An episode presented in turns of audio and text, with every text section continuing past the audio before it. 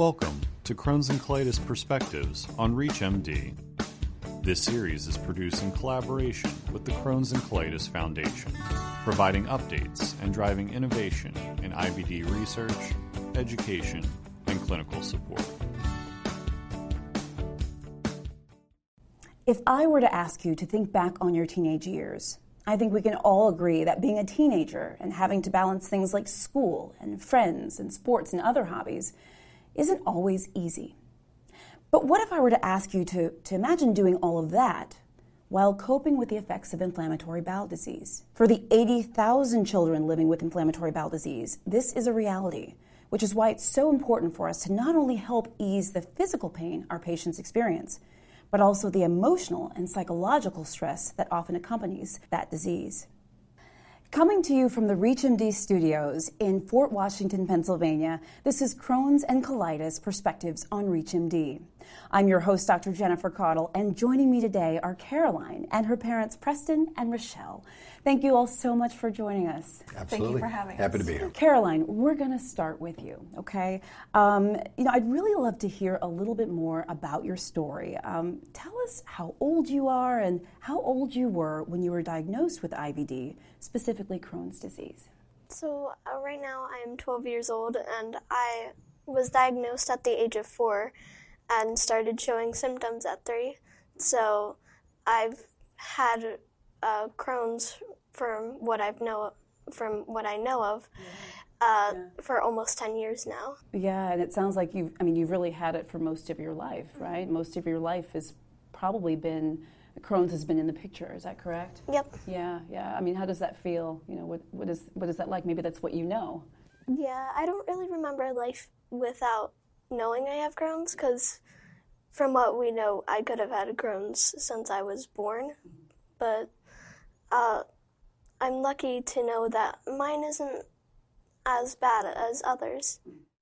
A very positive way of looking at it, right? You know, we know that you know watching a loved one in pain is never easy, um, especially when it's your child. Um, so, Preston, let's let's go to you. And what can you tell us about Caroline's diagnosis from your uh, perspective? The whole process of that. What was that like? Um, well, you know, when we were leading up to the diagnosis, uh, we were, there were she was having bathroom issues. She was going frequently. It was um, clear that there was something wrong, and it was happening regularly. And um, that was the number one concern. So at first it was just very light. Okay, maybe she's a little ill or something like that. And you go to our regular pediatrician, and that leads to wanting to go to a specialist. And at that point, you start to get a little bit nervous. Um, but um, through the whole process, uh, working into this, um, you know, we, we started to understand that there were treatments and so on. Uh, as we were leading up to the diagnosis, because they were saying it might be this, it might be that, and Crohn's was one of them, IBD in general.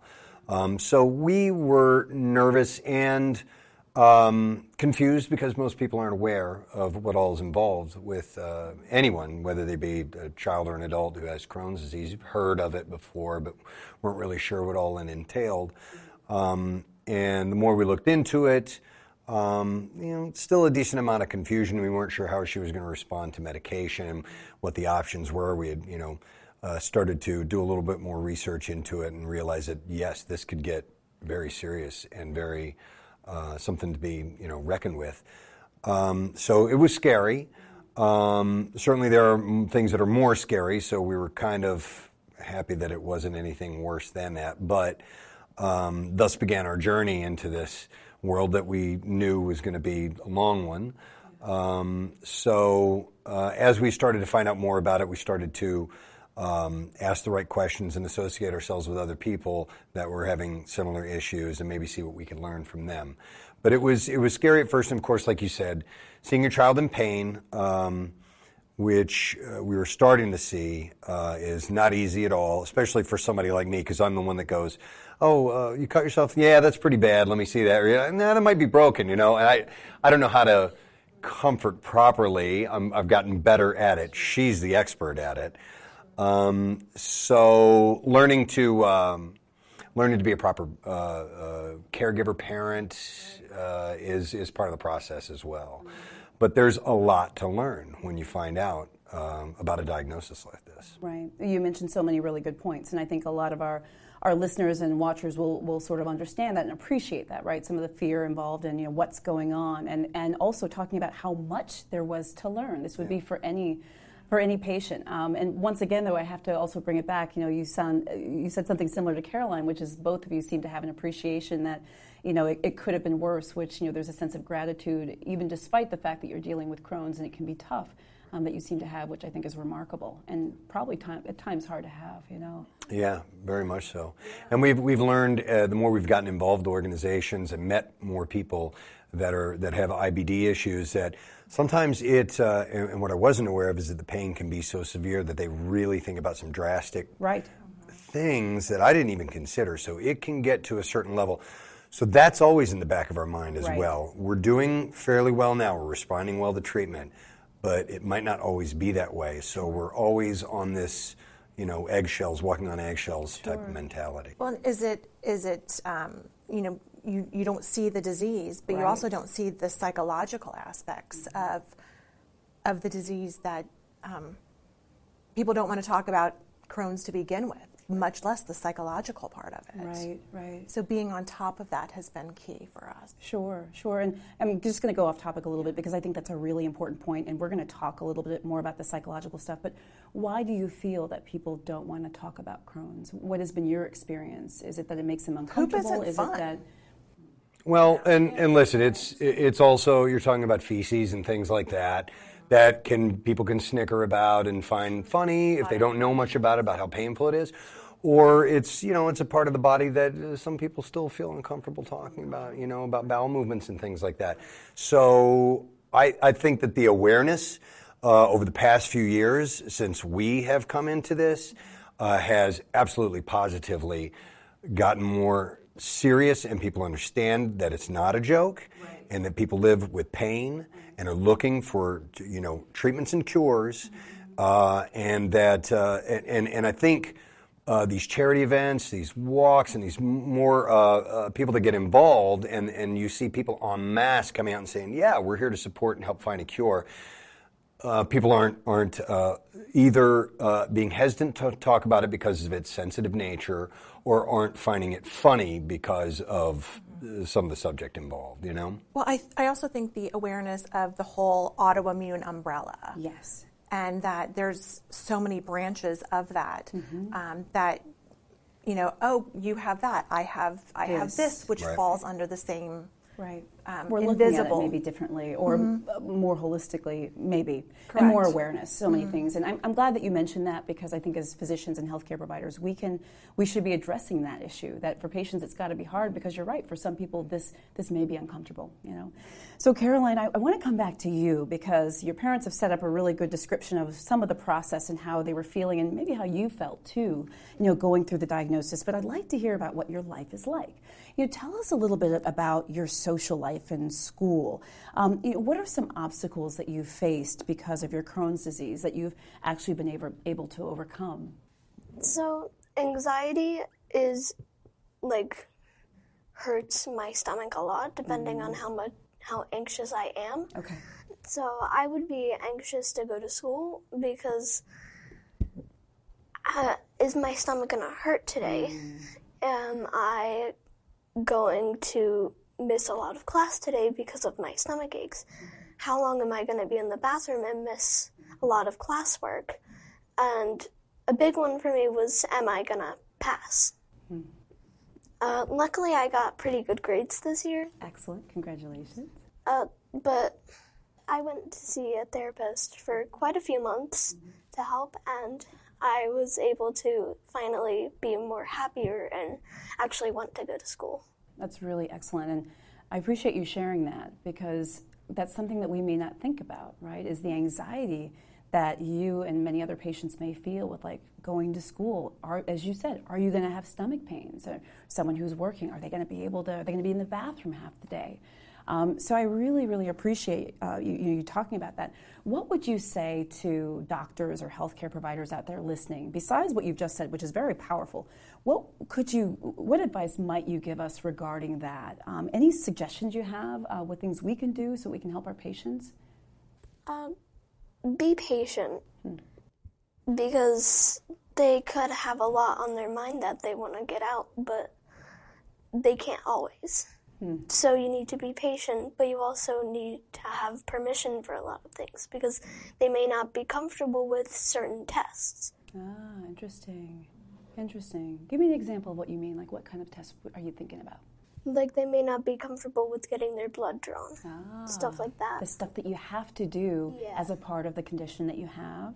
So Yeah. they would have to be understanding and try to help them feel better about doing the tests. Well, we definitely have other. We definitely have um, places that we prefer Yes. to go that are um, more gentle with blood work and, and tests than other places. Yes, and I'm sure you've gotten really savvy about that, right? You kind of know where to go and how to go and who to see, and Exactly. probably have your favorite phlebotomists and things like that. you know, your favorite lab techs. Um, no, I appreciate that. For those of you who are just joining us, this is Crohn's and Colitis Perspectives on ReachMD. I'm your host, Dr. Jennifer Caudle, and today I'm speaking with Caroline and her parents, Preston and Rochelle, about the everyday effects of inflammatory bowel disease on their lives. So, well, let's stick with you, Rochelle, okay? Um, you know, you and your family are, are very active members of the Crohn's and Colitis Foundation, but you're also a board member of A Mother's Wish and a big supporter of Camp Oasis. Um, could you explain your participation with these organizations a bit further? And, you know, how did you find out about them and really how have they helped you and your family? Um, so for a mother's wish, it was a web search. They were, ha- um, she was just diagnosed, um, and we're searching the web and found they had an event coming up. So it was great because I got to connect right away. But being able to connect with other parents to be like, this is what we're going through now. What did you go through? Um, is hard. What, what was it like for you and how did you deal with this? And a lot of a lot of sleepless nights, um, a lot of phone calls. I really appreciate you guys opening up. You know, it's going to help so many people. So I think the the psychological part as a parent is I can't fix this. So and we all have to go through the process, the journey, whatever that is for each individual, because not one's not not one person's Crohn's is the same as the next. So I think that makes it hard for the medical professionals is well what worked for this child doesn't work for this one and all we can do is try. Um, initially we we weren't sure if um, if her crohn's was a food allergy. So we were taking things out of her diet and um, monitoring her and keeping a journal before we ever made it to the pediatric gastroenterologist so when we got there we had um, months of things that we had, had tried. Mhm. And so uh, she was scoped within the first week. Wow. I just know that all the work that you guys did in preparation really helped that GI really say, oh, okay, let's move right to plan B. Um, let's get right to this next step. And, and really kudos to you all. You talked about the support. Um, you know, do you recommend that for other families? And is there a way that as healthcare providers we can facilitate that? And, you know, what are your thoughts? Are there suggestions for us? I guess is what I'm asking in what you have found helpful. I, I think for me, it was connecting with other parents. Um, there are support groups for adults um, who um, who are dealing with it themselves, but having other parents is is a different aspect of, of it. I think maybe if physicians, you know, have these, uh, like the Crohn's Colitis Foundation and the uh, Mother's Wish and the other organizations, have that information at the ready for the patients and say, here are some resources that you can use. Because I'm sure as a physician, you probably don't recommend, but we do, going and Googling, you know, uh, these conditions and symptoms, because that can make things worse because you see the, the entirety of it all when there are subsections that might pertain to your child uh, more specifically.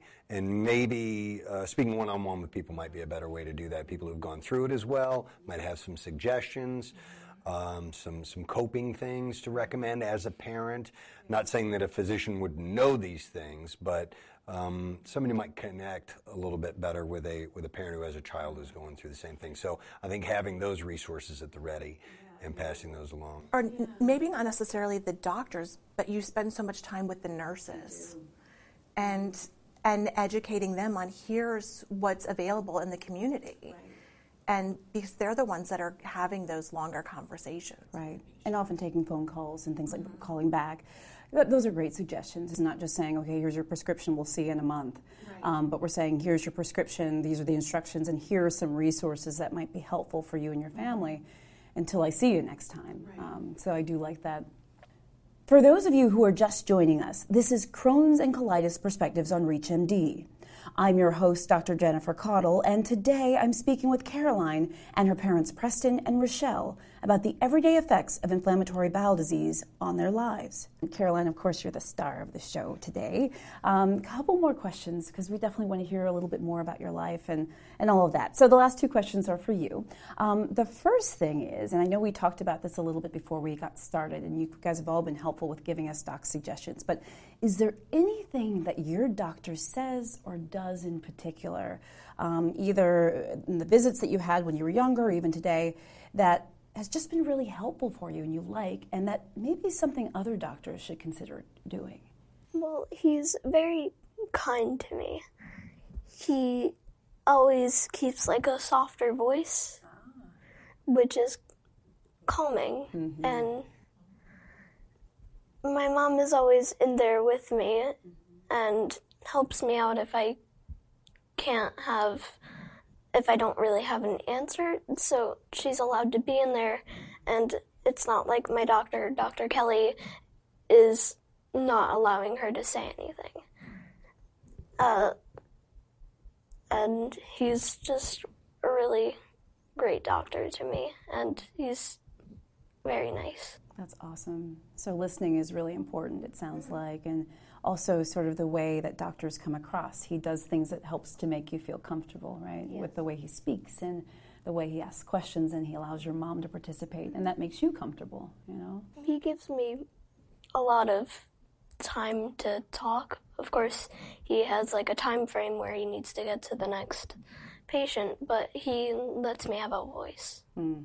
That's I, I, like that phrase. He lets you have a voice. Mm-hmm. Um, and now that's that's a humdinger right there. He lets you have a voice. I really love that. Yeah. Do do you guys have things to add to this? Because I think this is a, a collective experience too um, that you've noticed. Well, in the in the appointments, we try to sit back yeah. and allow. She needs to have control. This is her disease, right. and so she needs to um, communicate and and be her own advocate. So when she gets stuck, then we help her. But until then, we try to sit back and allow her to drive the car. Yeah. Mm-hmm. Well, you drive your car very well, let me tell you, because um, you're communicating how you feel very, very well, and I think a lot of people are, are going to benefit from this. Um, and then let's go into another topic, okay? Because I know sometimes this can be a little bit of a tricky subject, but you know, what would you tell other girls and boys your age to make them feel comfortable with IBD? Um, you know, especially someone who might be just getting diagnosed or things like that, what would you tell them to make them feel more comfortable and help them feel more comfortable talking to their doctor? What advice would you have for them? Well, to feel more comfortable, find good friends, not friends who are just there to like take advantage of you. Uh, I would also, if you're, don't let your IBD take control of you. Hmm or any emotions that cause it to hurt or any symptoms. The sooner that you can get out how you're feeling to somebody who can help you, like your parents or siblings or friends that you trust or a therapist or doctor, etc., uh, the better you, the sooner you could feel better. The, the sooner you could be treated and it's just it if you don't tell somebody sooner or later, uh, then it will just go downhill. Right. So you're saying don't be afraid to talk about how you're feeling, mm-hmm. and the sooner the better, because hopefully that will help you you sooner. That's very, very, very wise advice. And I can't thank you guys enough. This was unbelievably amazing. So, one more thing I'd love to talk about is how doctors and physicians, healthcare providers, we can help support the whole patient more. You all have been very open in talking about sometimes what made you nervous or anxious and how you were able to overcome this. So, what are things that we as healthcare providers can do to help our patients um, and how they feel about what they're going through? What would you say? I think. Um, really treating the whole patient and and, um, and the family through therapy also and different coping skills um, and things that you may not um, handle so well or trying to understand their perspective of a teenager dealing with um, with a disease and um, I think really getting into therapy early on um, can uh, avoid crisis down the road. Yeah, anxiety coping skills and things like that, which is, you know, it was Rochelle's idea to, to have her speak to a therapist, and it's it's been wonderful. And we in turn ask her if there's anything that she spoke to her therapist she'd like to speak to us about, and you know, so there's a there's a privacy issue if she wants it. Right. Um, I think physicians could recommend that, mm-hmm. especially if they see. Um, not not alone just uh, just Crohn's or IBD being an issue, but maybe we, there's uh, there's been a, um, uh, a personality change, a social change, or something along those lines. It may be these things that they're being held that are held inside because of this, or or that's directly affected by this, meaning the IBD. Um, or they may be uh, experiencing some backlash from friends or acquaintances or things like that. And um, it's really helped Caroline out um, especially with school and having these issues and missing some school because of it. So um, I think having that outlet certainly can help a lot. And, and if physicians can recommend that or maybe, uh, you know, point them in the direction of some therapists that may be able to help out. But as a parent, you have to understand that when your child goes into therapy, you're not in the driver's seat anymore. And if they don't want you to know something, you have to be okay with the fact that they're telling the therapist because the session isn't about you as the parent, it's about your child. Right. So they need to know whatever I say to the therapist, I may not want you to know about. So you're not going to know unless unless they give permission. They give permission. Mm-hmm.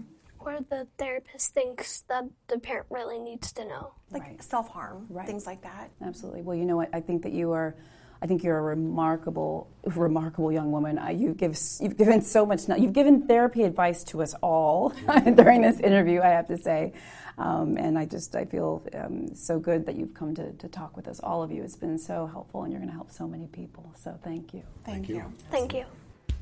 The preceding episode was brought to you in collaboration with the Crohn's and Colitis Foundation.